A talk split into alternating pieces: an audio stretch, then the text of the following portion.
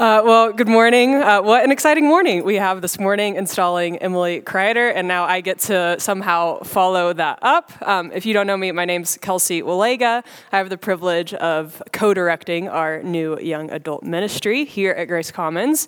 And long before I uh, did young adult ministry or was here at this church, I was an athlete at the University of Alabama. Roll Tide. It's been too long since I've talked about Alabama, so I've got to talk about it. Thanks, Dave. Appreciate it. Uh, so, at Alabama, I ran both cross country and track, and training for these two sports is incredibly demanding. Depending on the time of year, I would run anywhere from 65 to 90 miles a week. And trust me, my knees ache just hearing that number now. I don't run that much. And I would fit all of these runs into nine miles. And you might be thinking to yourself, Kelsey, there's only seven days a week. Correct. And we would only run six days a week. So we would cram nine runs into six days, which meant that every morning I would wake up, we would have practice from 6 to 8 a.m., where we would run, lift weights, or both. Then I would start class at 9, go to class all day until 3, where we would have another practice from 3 to 6. Then I would eat dinner, finish whatever homework I had, and I would be in bed between 8.30 and 9 every night, six days a week. And this isn't even including all the time in physical therapy, massages, chiropractor appointments. Being an athlete in college was a full time job. My whole life revolved around training and racing.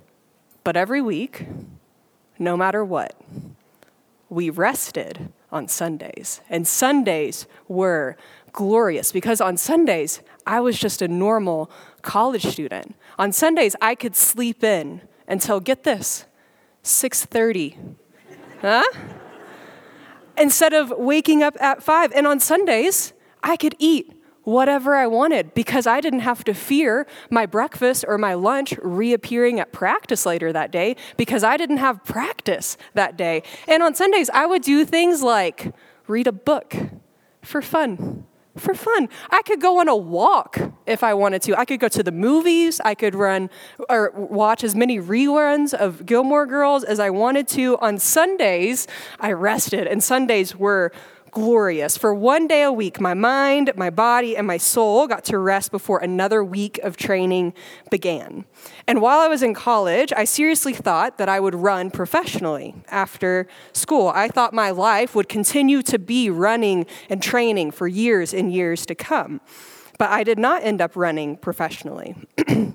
my time as someone who trained and ran competitively came to an end. And what I couldn't have known at the time but what I see clearly now is that my seventh day rest each week from training was a foretaste of what my life would be like once I was no longer training and racing competitively. My life now is now one long rest day from running because my knees will no longer allow for it. My life is now one long Sunday where I can go on leisurely walks, where I have time to read books, where I can continue to watch reruns of Gilmore Girls. I don't have to worry about what I eat, worrying if it's going to come back up on a 14 mile run because I am not going on 14 mile runs. The seventh day rest that I took each week in college was a glimpse into what was to come when I was no longer running competitively. My seventh day rest as a runner was practice for my life now. Some of you may see where I'm going with this. If you don't, that's okay. Here's where I'm going with this. One day, our work on this earth and our life on this earth will cease. We will enter an eternal resting place known in Scripture as the new heavens and the new earth. One day, our works and our striving will cease, and we will eternally join God in rest. And taking one day each week to rest now is a glimpse and a foretaste of this rest that is to come. One pastor I listened to called it eternity practice, which as an athlete I feel fond of. The Sabbath is one day each week to practice eternity. And today we'll be in Hebrews chapter 4. And one of the things it seems like the author of Hebrews is trying to get across to his audience is that there is a connection between the rest that God took on the seventh day at the beginning of creation and the rest we will one day receive when our works on this earth have finished and we join God in his eternal rest. There is a connection, a link, some even call it a space and time that we can inhabit today known as Sabbath. This space and time is one day to remember the, law, the rest we lost in the, in the garden and to celebrate the rest we will one day receive again. This day is a taste of what things would have been like if it weren't for our rebellion against God. And the Sabbath day rest is a glimpse and a foretaste to our eternal rest and Sabbath celebration in the kingdom of heaven. The Sabbath is one day to practice eternity. And each week we have the opportunity to rest, to celebrate, to practice eternity. And my question for us to consider this morning is what does practicing eternity actually look like? And does it matter? And before we get too far in today's passage, it was incredibly helpful for me to understand the context of Hebrews and this passage before I even began to wrap my mind around what the author was trying to say. Because I made the mistake of reading Hebrews 4 with no context, and I had no idea what he was trying to say. I was very confused as to why Randy assigned me this difficult passage, and I had no idea what I was going to say about the Sabbath today. So, context, very helpful. No one really knows who the author or the audience of Hebrews is. Lots of guesses, no one knows for sure. But what we can tell from Hebrews is that the author had a relationship with his audience, and we know that they, the author and the audience had a deep and thorough understanding of Old Testament scriptures. And this is an audience of Jewish Christians who, like so many at the time, were facing persecution, imprisonment, and some were even walking away from the faith entirely. So the author of Hebrews is trying to address this and encourage his audience to remain faithful to Jesus. And in Hebrews, there are four sections where the author compares Jesus to key people throughout Israel's history. And in each of these sections, the author is seeking to elevate Jesus as superior to anyone or anything else. And in so doing, challenging his audience to remain faithful to Jesus and not abandon him. And this morning, we're in a section where Jesus and eternity are being compared with Moses and the promised land. What the author spells out just before in Hebrews chapter 3 is that Israel rebelled against God and Moses in the wilderness, and they lost their chance to enter God's rest in the promised land. And so now in chapter 4, the author is saying, okay, let's make sure we don't rebel against Jesus and lose our chance to rest in the new heavens and the new earth. Let's learn from their mistakes and remain faithful to Jesus. Another reason I discovered this passage can be a little confusing is because rest, the word rest in English is used 10 times in 11 verses. But in Greek, there are three different words used for rest, and they all mean something different. One word means just to rest, one word means resting place, and one word means Sabbath rest. I'm not like the Reverend Emily Kreider, who speaks Hebrew. I cannot speak Greek, but those are the Greek words if you want to try to pronounce it in your head, but um, I don't have the skill set to do that. So, Finally, we can read this morning's passage. We'll be in Hebrews chapter 4, verse 1 to verse 11. And I'm going to read it on the screen because Kier is amazing. And anytime that uh, rest means resting place, she replaced it for us. Therefore, since the promise of entering his resting place still stands, let us be careful that none of you be found to have fallen short of it. For we also have had the gospel preached to us, just as they did. But the message they heard was of no value to them because those who heard did not combine it with faith. Now we who have believed enter that resting place, just as God has said. So I declared on oath in my anger, they shall never enter my resting place. And yet his work has been finished since the creation of the world. For somewhere he has spoken about the seventh day in these words And on the seventh day, God rested from all his work. And again in the passage above, he says, They shall never enter my resting place. It still remains that some will enter that resting place, and those who formerly, formerly had the gospel preached to them did not go in because of their disobedience. Therefore, God again set a certain day, calling it today, when a long time later he spoke through David, as was said before Today, if you hear his voice, do not harden your hearts. For if Joshua had given them rest, God would not have spoken later about another day. There remains then a Sabbath rest for the people of God. For anyone who enters God's resting place also rests from his own work, just as God did from his. Let us, therefore, make every effort to enter that resting place so that no one will fall by following their example of disobedience. So, the author of Hebrews desires that we would not be like the wilderness generation and rebel against the ways of God. He desires that we follow the way of Jesus and not rebel against him so that we don't forfeit our inheritance of rest in the new heavens and the new earth. The author of Hebrews is trying to get across to us that it is foolish to rebel and disobey, because in so doing, we forfeit a very good gift of eternal rest. And he's also saying that we have the opportunity to practice eternity. We have the opportunity to rest from our work just as God rested from his. Not just one day in the future, but today we have the opportunity. The Sabbath is one day each week to practice eternity. And there's a lot we could discuss in this passage, but for the sake of time, they gave me 20 minutes, not two hours. We're just going to focus on, thanks for the chuckle over here, appreciate that. We're just going to focus on verses 9 to 11. And in verse 9, the author writes that there remains then a Sabbath rest for the people of God.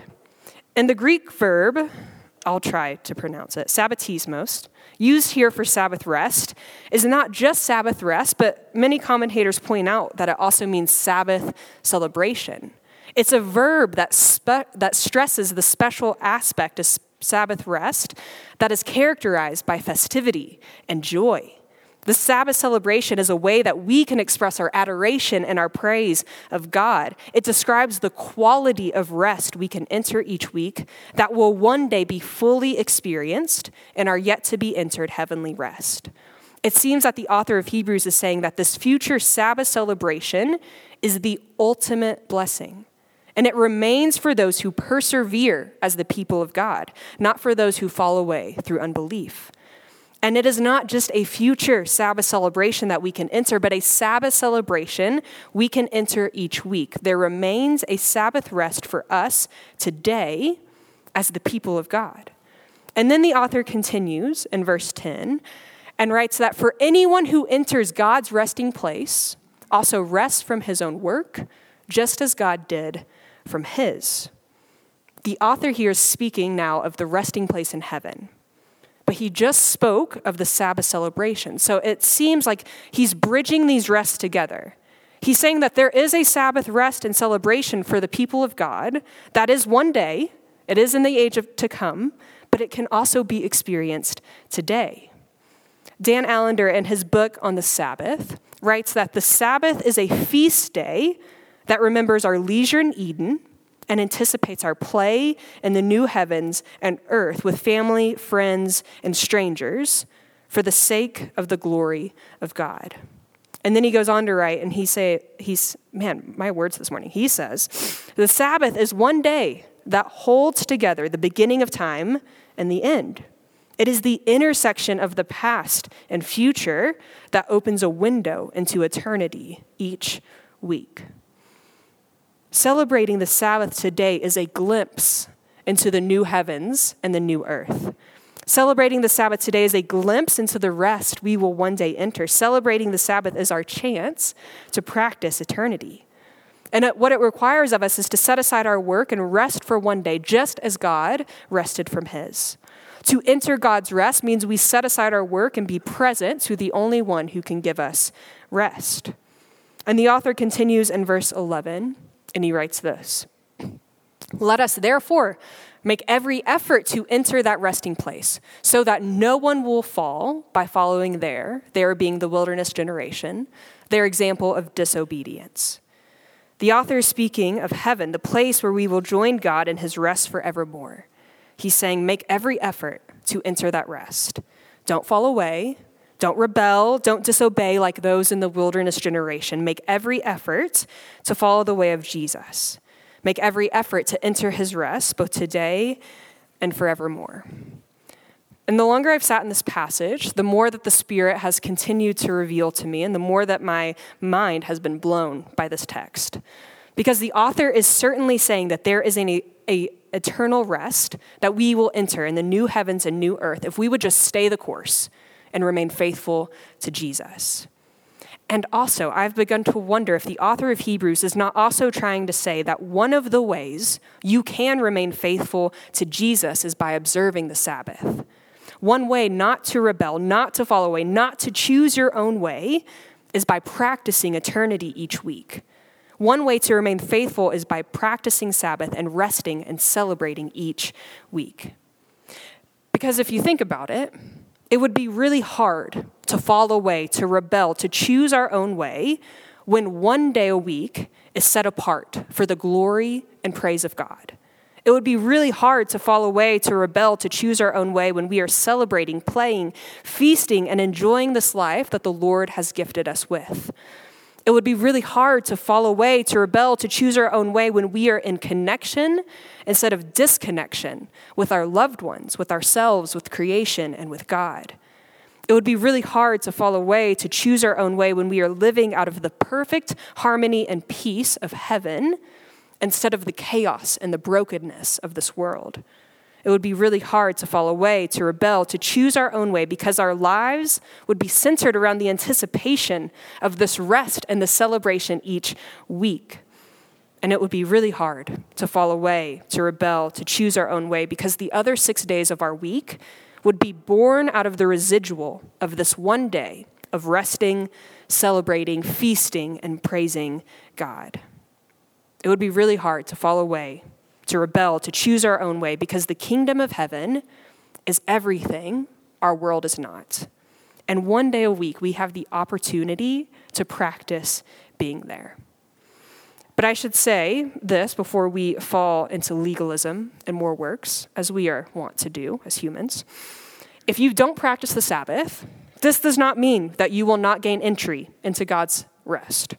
It does not mean that you are excluded. If you don't practice eternity now and take one day each week to rest and celebrate, you will still know what to do in heaven. You will still be able to experience the fullness and the goodness of the kingdom of heaven. Not observing or remembering or practicing Sabbath will not exclude you from the kingdom of heaven. So hear me when I say that. However, if you have the opportunity to practice eternity each week and catch a glimpse of what the kingdom of God is like, why would you not jump on that opportunity and accept that good gift? A few years ago, Carol Aust, Aust, you can correct me if I'm saying her last name wrong. She gifted us with this painting titled Welcome Home, and Lindsay Waymeyer brought this painting back to mind this week. She said, I think this is what you're trying to get at in your sermon, as she often is. She was correct. What I love about the sermon, what? What I love about this painting, it's a fine sermon. What I love about this painting is that it images the hope of the new heavens and the new earth when all of God's people will be gathered together as new, whole, holy people. This painting images the eternal wholeness, peace, rest, flourishing, and celebration that we will experience. This painting images God's eternal resting place. And also, it seems like this painting images what it would look like for us today to enter that rest and celebrate the Sabbath. One day where we come together and enjoy connection with one another, where we share a meal, where we play outside, where we welcome others to join us. One day that it's a glimpse and a foretaste into the new heavens and the new earth. One day of practicing eternity. Because to me, all the people in the painting look like they're practicing eternity. It looks like they are experiencing and celebrating the good gift that the Lord has given them through Sabbath. And if you're like me, some of you in here may be thinking, well, this is all great and good, Kelsey. But what does practicing eternity actually look like? Especially if you have young kids, or maybe a family that doesn't want to do it with you, or a demanding season of work or school, or you just don't want to do it alone. I don't know what it is. What can practicing eternity actually look like? Practicing eternity can look like setting your phone aside for one day and allowing yourself to be present with those around you. Practicing eternity can look like one day where you are not endlessly scrolling through Twitter or your news feed only to be angered by people in the world. Practicing eternity can look like one day where you participate in activities that truly bring you delight and joy. Practicing eternity can look like one day where you don't just petition God for unanswered prayers, but you rather praise and adore and thank God for all that He has done and all that He has yet to do.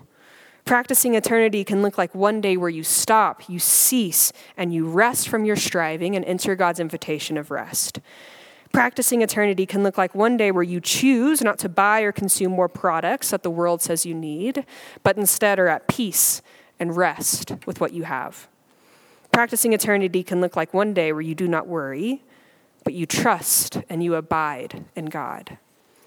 And practicing eternity can look like saying yes to all of the things that bring you into connection with God, yourself, others, and creation, and saying no to the things that bring you into disconnection with God, yourself, others, and creation. And if one day still feels like too big of a commitment and impossible for you right now, then just choose one hour each week where you practice eternity. John Mark Comer would say that it is important to start where you are and not where you want to be. So maybe for you, that means you start with a few hours or one hour instead of a whole day. Something is better than nothing. Cody and I are still figuring out what this looks like for our family with differing schedules, a young child. We haven't cracked the code. And we haven't entered a full day of rest yet, but we are seeking to do something rather than nothing because this seems like too good of a gift to give up. Because I'll confess here that I really enjoy reading about the Sabbath and learning about the Sabbath. I could, get a, I could give a lot of sermons about the Sabbath at this point. But to actually observe and practice and celebrate the Sabbath feels really daunting. So, Cody, I'm committing us to do something rather than nothing. He gave a wave, so for those of you online, he said, yeah. The Sabbath is one day each week to remember the rest we lost and to celebrate the rest we will one day receive again. One day where we cease from our works to acknowledge that we are not the ones who are holding this world together. One day to receive the gift of rest that was made for us. One day each week to practice eternity. So, in a moment, we're going to hear another testimony of what it looks like to practice eternity. Before we do that, if you would, um, let's go to the Lord in prayer. Lord, you are incredibly good to us. Lord, we are grateful for the promise of eternal rest in the new heavens and the new earth. Lord, we are grateful for your example and the rhythm you've set in motion at the beginning of creation of setting our work aside on the seventh day and resting. So, Lord, would you help us as we seek to enter this rest each week. Lord, would you help us as we are seeking to practice eternity, to live in your rest, to live out this good gift that you have given us. Lord, because we know that this world is broken and it is chaotic and there is evil all around. And Lord, this morning I'm especially thinking of Turkey and Syria. Lord, a place that has experienced so much loss. And Lord, I'm at a loss for words of what to pray for them. So, Lord, just ask that you would comfort them, that you would wrap your arms around them, that you would help them sort through this loss and this destruction, Lord, and help them rebuild, help them become whole again, help them to flourish again amidst so much loss, so much brokenness. Lord, we think of all those even in our midst this morning who may be hurting, or broken or suffering in some way, Lord, we lift that to you, acknowledging that you are here even amidst all of that. Lord, we are so grateful that even amidst all the brokenness, all the hurts, all the evil in this world, you are still at work. Your kingdom is still coming. Lord, so would you help us be the kingdom? Would you help us be kingdom minded people? And would you help us as we seek to enter your rest, to enter your peace, to enter your wholeness and your flourishing, and to live out of that every single week? Lord, we love you. We praise you. And it's in your holy and precious name we pray. Amen.